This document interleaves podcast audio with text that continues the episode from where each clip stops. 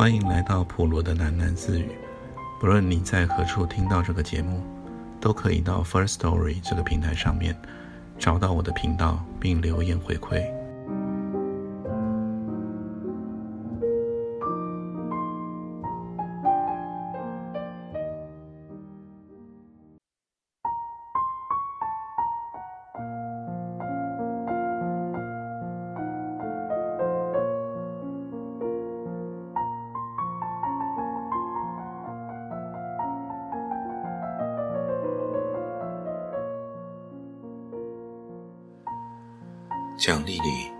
为程先生已不知哭过了多少回了。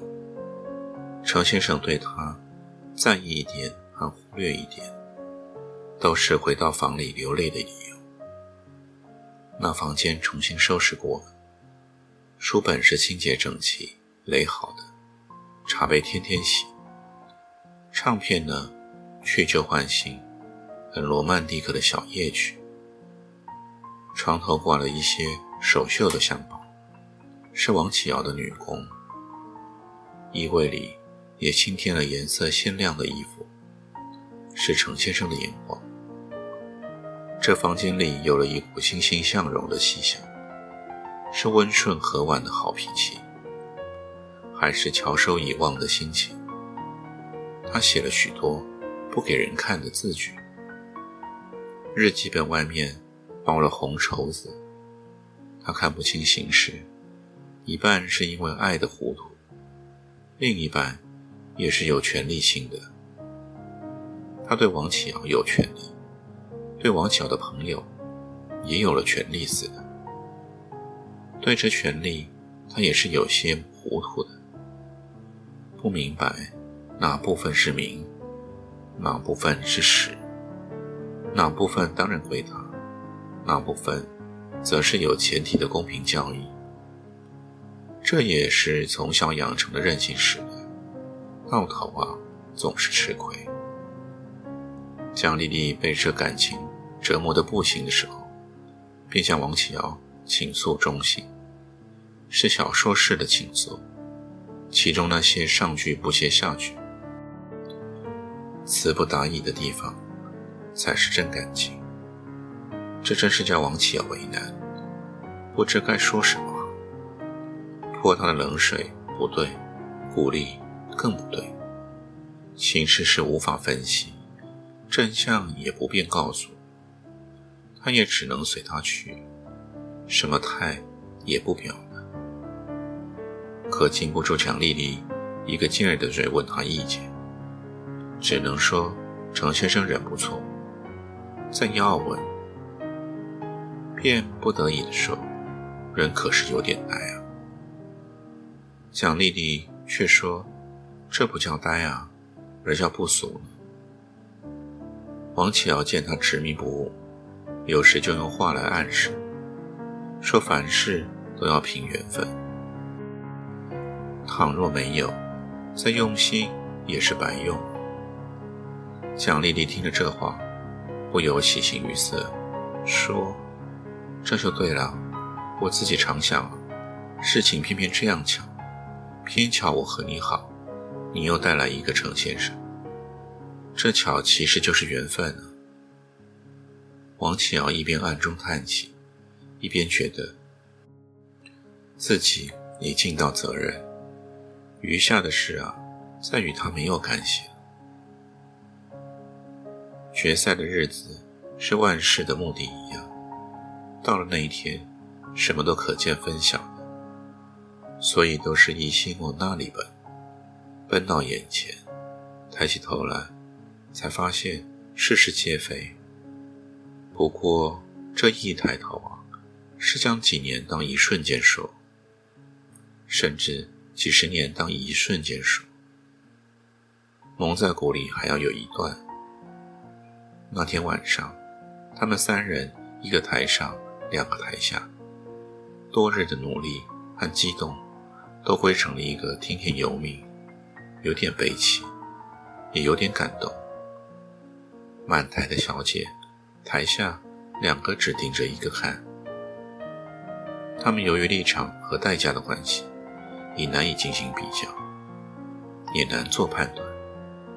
他们三个全是束手待毙的，等待命运降临。到第三轮出场，看着穿了婚服的王喜儿，程先生的眼泪都要涌上来了。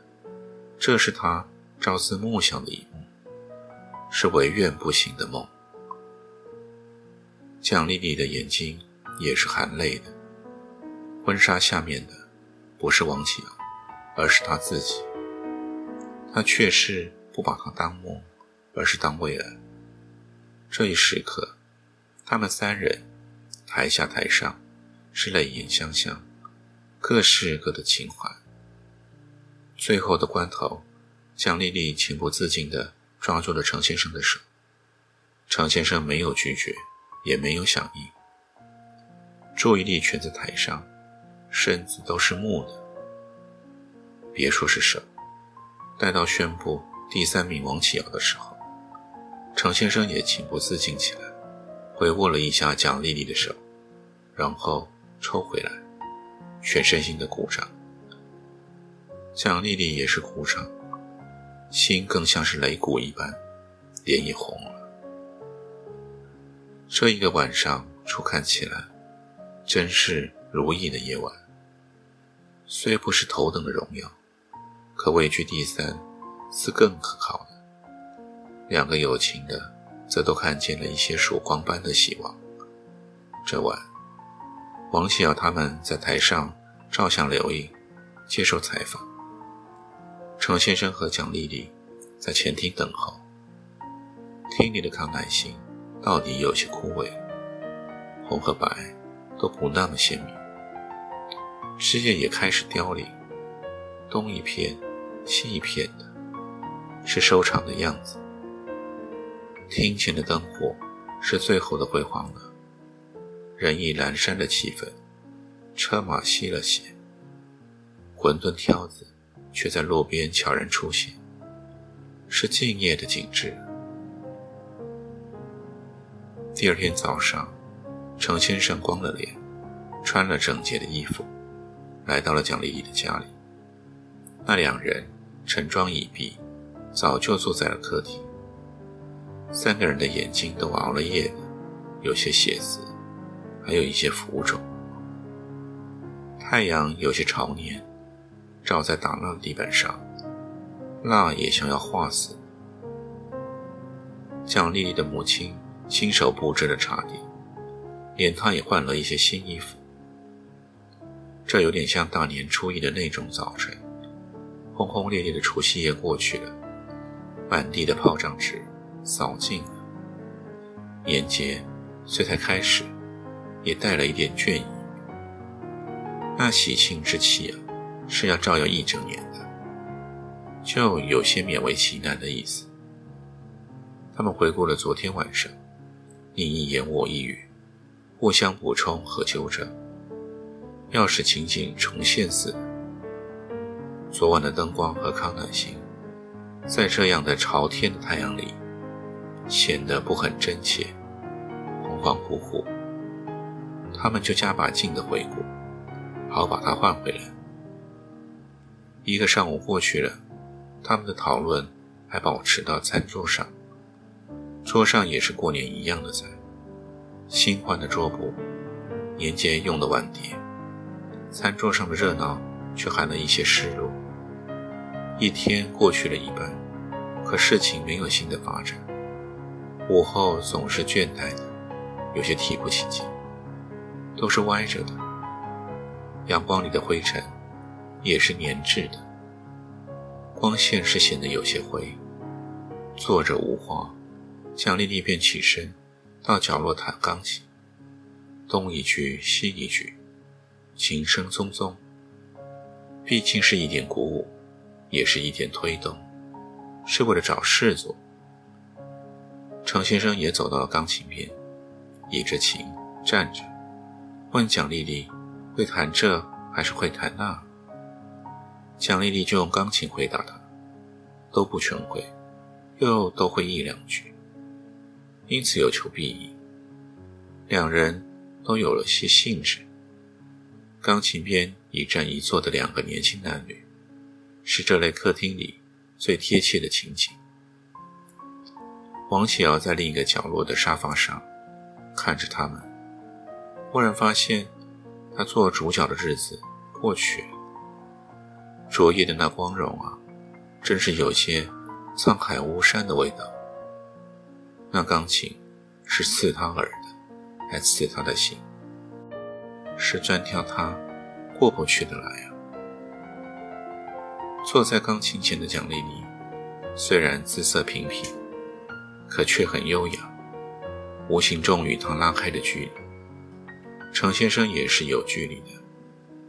王启尧忽然有些悲伤，这是大喜过后常有的心情。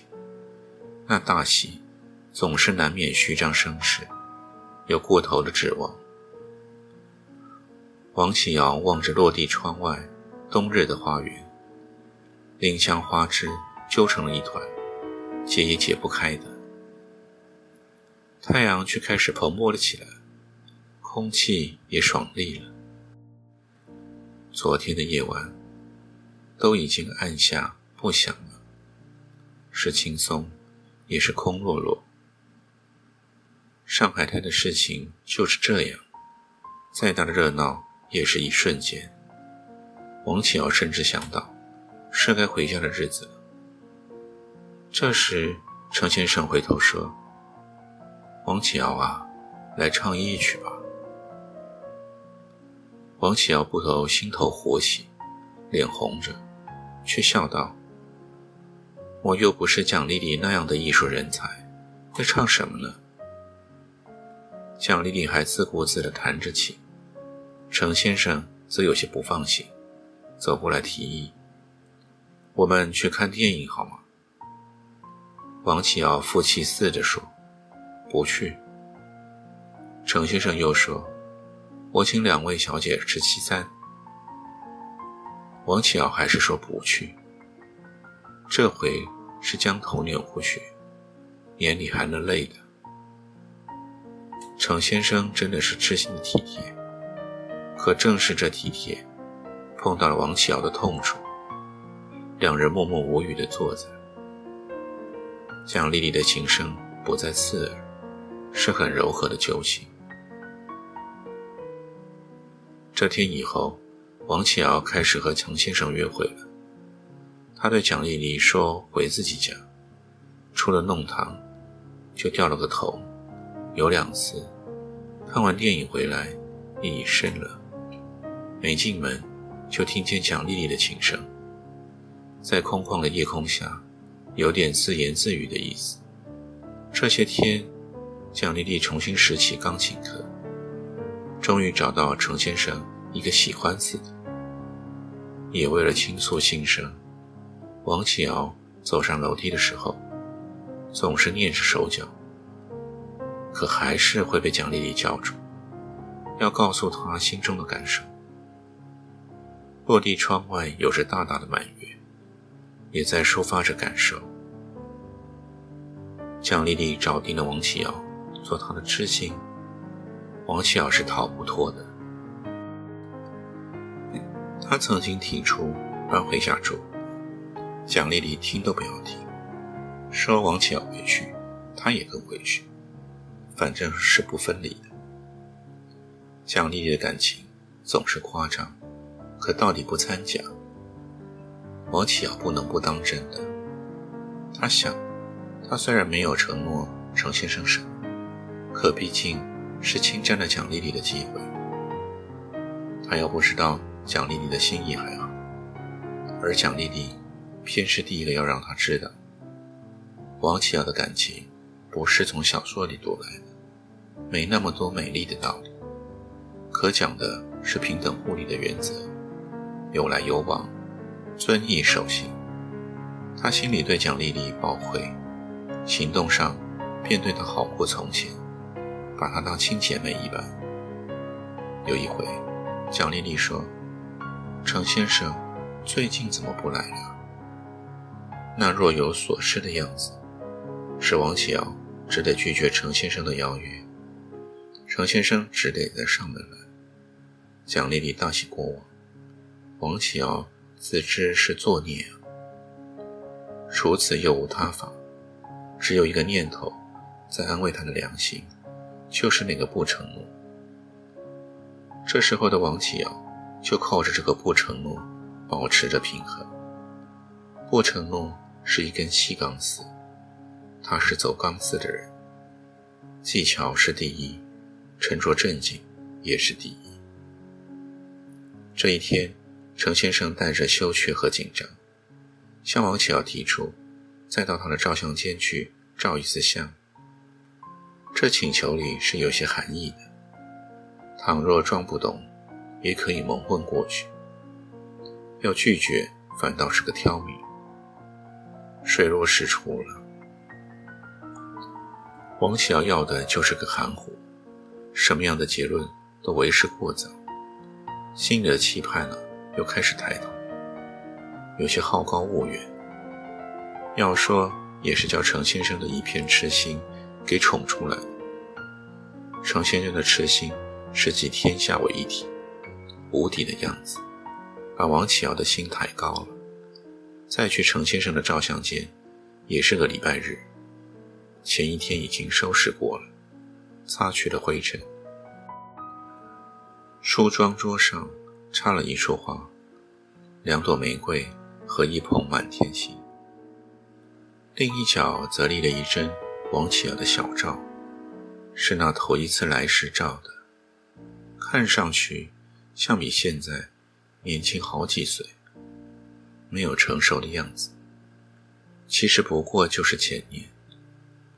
再看窗外，依然是前年的景色。这两年的时间，似乎只记在了王启尧的身上。其他均是雁过无痕。花和小赵都是欢迎的意思，尤其是那照片，竟是不由分说啊！不来也要来的味道，是老实人的用心，一不做二不休的。王启尧总是装看不见，他略施脂粉，就走出了化妆间，走到照相机前坐好，灯亮了。两个人共同的想起前年的那个礼拜日，也是这样的灯光，人却是陌路的人，是楼下那如蚁的人群中莫不相关的两个。如今虽是前途莫测，却总有了一分两分的同行，也是世上难得。他们已有很久没有一起照相，可并不生疏，稍一练习。便上了手，左一张，右一张的。上午总是短促，时间在后窗幔后面流逝。窗里总是灯光恒长，两人也不觉得肚子饿，没个晚的。他们一边照相，还一边扯着闲篇，许多趣事都是当时不觉得，过后才想起。他们先是说着两人都知道的事情，然后就各说各的，一个说一个听，渐渐就都出神，忘了照相。两人坐在布景台阶上，一个高一个低，熄了灯，天光就从后幔子的外面透过来一些。程先生说他在长沙读铁路学校。听到日本人轰炸闸北，便赶回了上海，要与家人会合。一路艰辛，不料全家已经回到了杭州。再要去杭州，上海却已宁静，开始了孤岛的时期。于是就留下，一留就是八年，直到遇见了王启尧。王启尧说的是他外婆。住在苏州，门前有白兰花树，会裹着又紧又浓的长脚粽，还去东山烧香。庙会上有卖木头雕的茶壶茶碗，手指甲大小的，能盛一滴水。他最后一次去苏州，是在认识程先生的前一年。两个人有着七分的曲折，说到哪算哪，天马行空似的。这真是令人忘掉时间，也忘掉责任，只顾一时痛快。程先生接下去叙述了第一次看见王启尧的印象。这话就带有表白的意思，可两人都没这么看，一个坦然地说，一个坦然地听，还有些调侃的。程先生说：“倘若他有个妹妹，由他挑的话，就该是王启尧的样子。”王启尧则说：“倘若他父亲有兄弟的话，也就是程先生的样子。”这话是有推脱的意思。两个人同样都没往心里去，一个随便说，一个随便听。然后，两人站起身来。眼睛都是亮亮的，离得很近的，四目对了一时，然后分开。程先生拉开窗幔，阳光进来了，吸过了灰尘，星星点点，纷纷扬扬的，在光柱里舞蹈，都有些睁不开眼的。望了窗下的江边，有靠岸的外国轮船，飘扬着五色旗。下边的人是如蚂蚁一般的活动和聚散，却也是有因有果，有始有终。那条黄浦江，茫茫的来，又茫茫的去，两头都断在了天涯，仅是一个路过而已。两个倚在窗前，海关大钟传来的钟声是两下，已到了午后。这是个两心相印的时刻，这种时刻没有功利的目的，往往一事无成。在繁忙的人世里，这似是有一些奢侈，是一生辛劳奔波中的一点闲情，会贻误我们的事业，可它却终身难忘，也难得。过了一天。照片就洗印出来了，这是完全打破格局，因为是边聊天边照相，虽不是张张好，却留下一些极为难得的神采。那表情是说到一半的话和听到一半的话，那话又是肺腑之言，不与外人说的。这照片是提及的照片，不是工陈列展览的。两人看照片，是在咖啡馆里。他们看一张笑一张，当时的情景和说话都历历在目。程先生就说：“看你这样子。”王喜儿则笑：“怎么会这样子啊？”然后认真的回忆，终于想起了说：“原来是这样啊。”每一张都是有一点情节的。是散乱不成逻辑的情节，最终成了成不了的故事。也难说，王启尧总算一张一张的看完，程先生又让他翻过来看背面。原来每一张照片的背后都提着词的，有的是旧诗词，有的是新诗词，更多的是程先生自己凭空想的。是描绘王启尧的形神，也是寄托自己的心声。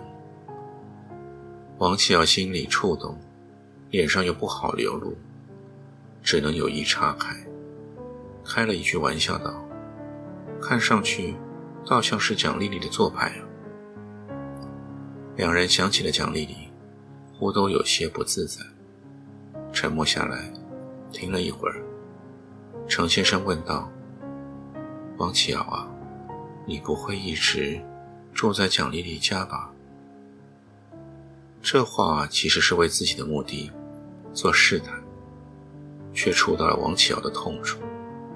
他有些变脸，冷笑一声道：“我家里啊，也天天打电话要我回去呢，可蒋丽丽就是不放啊，说她家就是我家。他不明白。”我还能不明白吗？我住在蒋丽丽家算什么呢？娘姨，还是陪小姐的丫头，一辈子不出阁的吗？我只不过是等一个机会，可以搬出来，又不叫蒋丽丽难堪的。程先生见王启尧生气，只怪自己说话不小心，也不够体谅王启尧，很是懊恼，又覆水难收。王启尧见程先生不安，也觉得自己的脾气太大了，便温和下来。两人再说些闲话。就分手。然而，才过几天，王启尧搬出蒋家的机会就来临了。只是到底事与愿违，是个大家都难看。有一天晚上，王启尧又不在家。蒋丽丽为了找一本借给王启尧的小说，进了他的房间。小说没找到，却在他枕边看到那一些照片。还有照片后面的题词。程先生对王启尧许多明显的用心，都为他视而不见的忽略。这些照片却终于拨开了迷雾，使他看清了真相。这其实也是长期以来存在心底的疑虑，有了一个突破口，便水落石出。这一真相摧毁了蒋丽丽的爱情。也摧毁了她的友谊。这两种东西，都是蒋丽丽掏心掏肺对待的，因是一厢情愿，那付出便是加了倍的。不料，却是这样的结果。